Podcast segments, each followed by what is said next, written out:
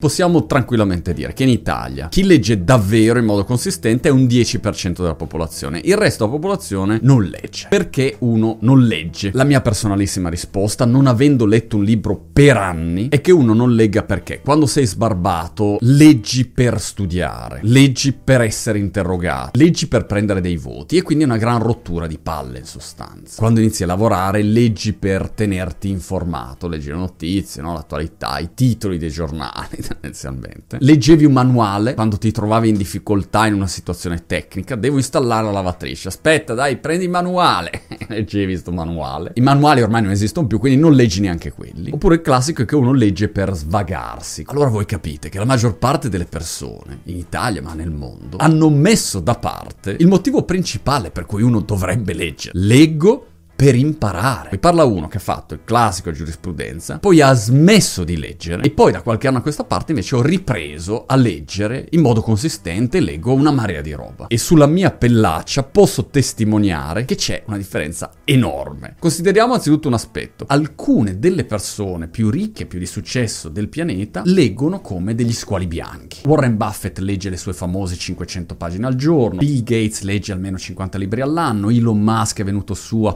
pane nei libri con due libri che leggeva ogni giorno. Il buon vecchio Zuckerberg legge almeno un libro ogni due settimane. Mark Cuban, miliardario americano, si dice che legga almeno tre ore al giorno. E la lista va avanti e va avanti. E poi ci sono mille statistiche, mille studi, mille ricerche. Un tizio di nome Thomas Corley, per un nome del genere, ha detto: Ma è incredibile come studiando il comportamento di chi ha il grano, detta brutta, e chi non ce l'ha, è incredibile il tempo che chi non ce l'ha passa a guardare tipo i reality show show e robe così, e chi invece ci ha successo e ha fatto anche economicamente la sua bella stradina, non perda tempo a guardare quella roba lì. Poi io conosco gente invece che si guarda, capito, Temptation Island ed è strabilionario. Però diciamo, ovunque ti giri, tu vedi che una caratteristica di gente che riesce è quella di leggere tanto. Sono sempre attenti a formarsi, educarsi, istruirsi. E l'altro stimolo di ragionamento è la prospettiva rispetto a chi ha successo. Poi successo è personale, lo sappiamo, definibile secondo i nostri parametri parametri, però leggere è un hobby delle persone che hanno successo oppure hanno avuto successo perché hanno avuto dall'inizio l'hobby della lettura. Però un dato è certo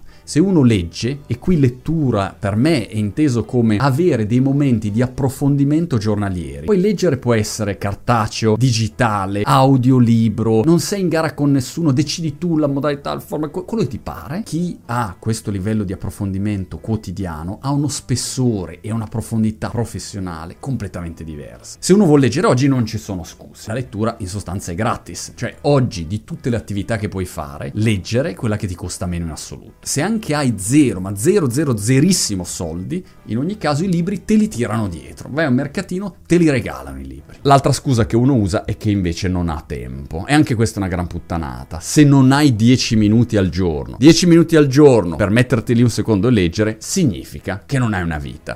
un problema esistenziale molto più grande. Quando leggi un libro, spesso hai la sindrome del piatto di pasta. In base alle dimensioni del piatto di pasta, io mangio di più o di meno. Personalmente per anni non ho ho letto perché pensavo, ecco, devo partire con un libro, arrivare fino in fondo. Una sorta di mentalità da gara, da competizione. Invece non sei in gara con nessuno, tu leggi per te stesso. Non c'è poi qualcuno che ti deve interrogare. Non lo devi imparare a memoria il libro. Tanto se qualcosa è interessante, è rilevante per te in quel momento, te la ricordi. Non lo so, lascio a voi la scelta, lascio a voi valutare se leggere o meno. Io nel dubbio una letturina me la faccio, anche perché come diceva Pennac, credo fosse lui, non so se fosse lui, ma facciamo finta che sia stato lui, un libro ben scelto ti salva da qualsiasi cosa, persino da te stesso.